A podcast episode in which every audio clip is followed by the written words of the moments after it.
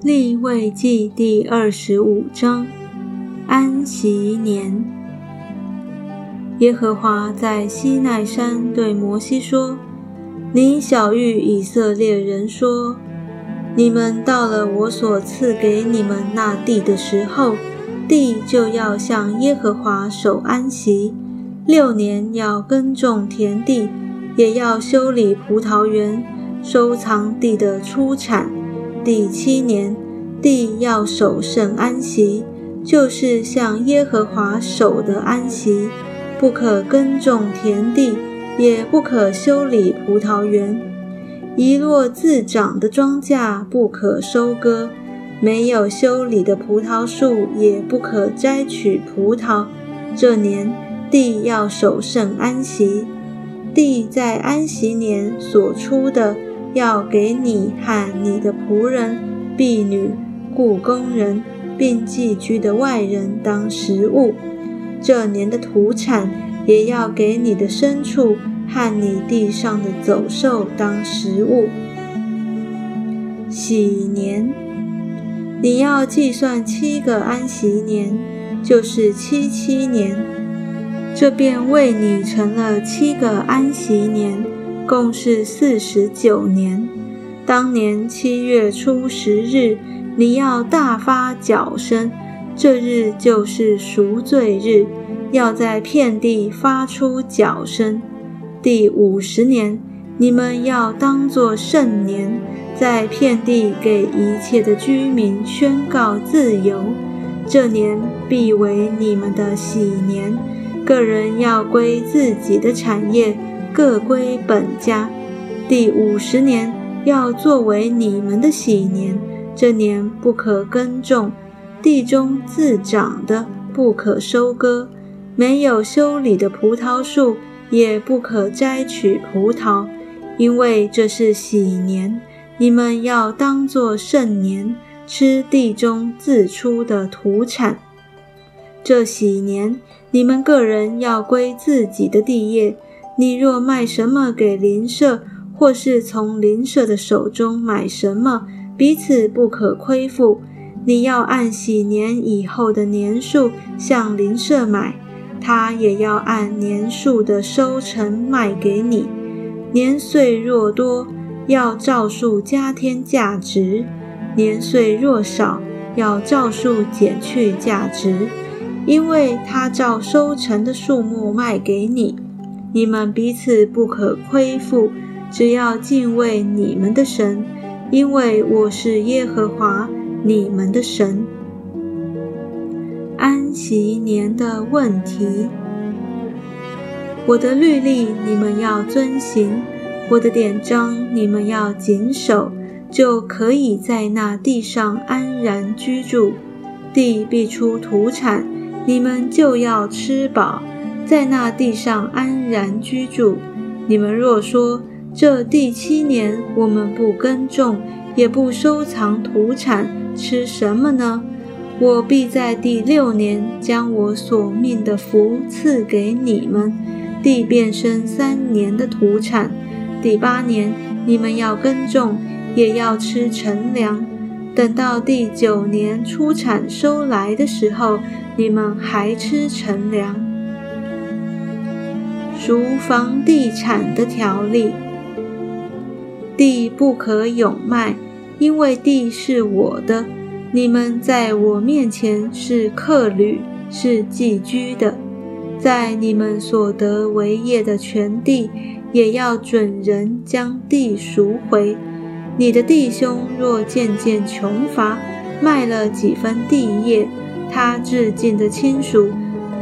就要来把弟兄所卖的赎回，若没有能给他赎回的，他自己渐渐富足，能够赎回，就要算出卖地的年数，把余剩年数的价值还那买主，自己便归回自己的地业。倘若不能为自己得回所卖的，仍要存在买主的手里，直到喜年。到了喜年，地业要出买主的手，自己便归回自己的地业。人若卖城内的住宅，卖了以后，一年之内可以赎回，在一整年必有赎回的权柄。若在一整年之内不赎回，这城内的房屋就定准永归买主，世世代代为业，在喜年也不得出买主的手。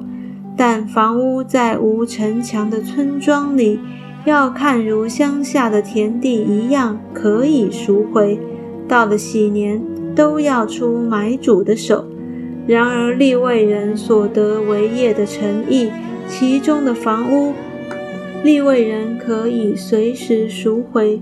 若是一个立位人不将所卖的房屋赎回，是在所得为业的城内，到了喜年就要出买主的手，因为立位人诚意的房屋是他们在以色列人中的产业，只是他们各城郊野之地不可卖。因为是他们永远的产业。借贷给穷人的条例。你的弟兄在你那里若渐渐贫穷，手中缺乏，你就要帮补他，使他与你同住，像外人和寄居的一样，不可向他取利，也不可向他多要。只要敬畏你的神，使你的弟兄与你同住。你借钱给他，不可向他取利；借粮给他，也不可向他多要。我是耶和华你们的神，曾领你们从埃及地出来，为要把迦南地赐给你们，要做你们的神。赎回奴仆的条例。你的弟兄若在你那里渐渐穷乏，将自己卖给你，不可叫他向奴仆服侍你。他要在那里像雇工人和寄居的一样，要服侍你直到昔年。到了喜年，他和他儿女要离开你，一同出去归回本家。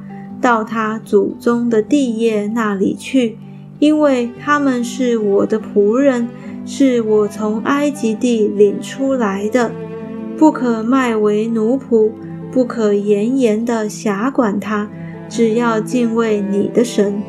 至于你的奴仆、婢女，可以从你四围的国中买，并且那寄居在你们中间的外人和他们的家属。在你们地上所生的，你们也可以从其中买人，他们要做你们的产业，你们要将他们遗留给你们的子孙为产业，要永远从他们中间拣出奴仆，只是你们的弟兄以色列人，你们不可严严的辖管，住在你那里的外人。或是寄居的，若渐渐富足，你的弟兄却渐渐穷乏，将自己卖给那外人，或是寄居的，或是外人的宗族，卖了以后，可以将他赎回。无论是他的弟兄，或伯叔、伯叔的儿子，本家的近支，都可以赎他。他自己若渐渐富足，也可以自赎，他要和买主计算，从卖自己的那年起算到喜年所卖的价值，照着年数多少，好像工人每年的工价。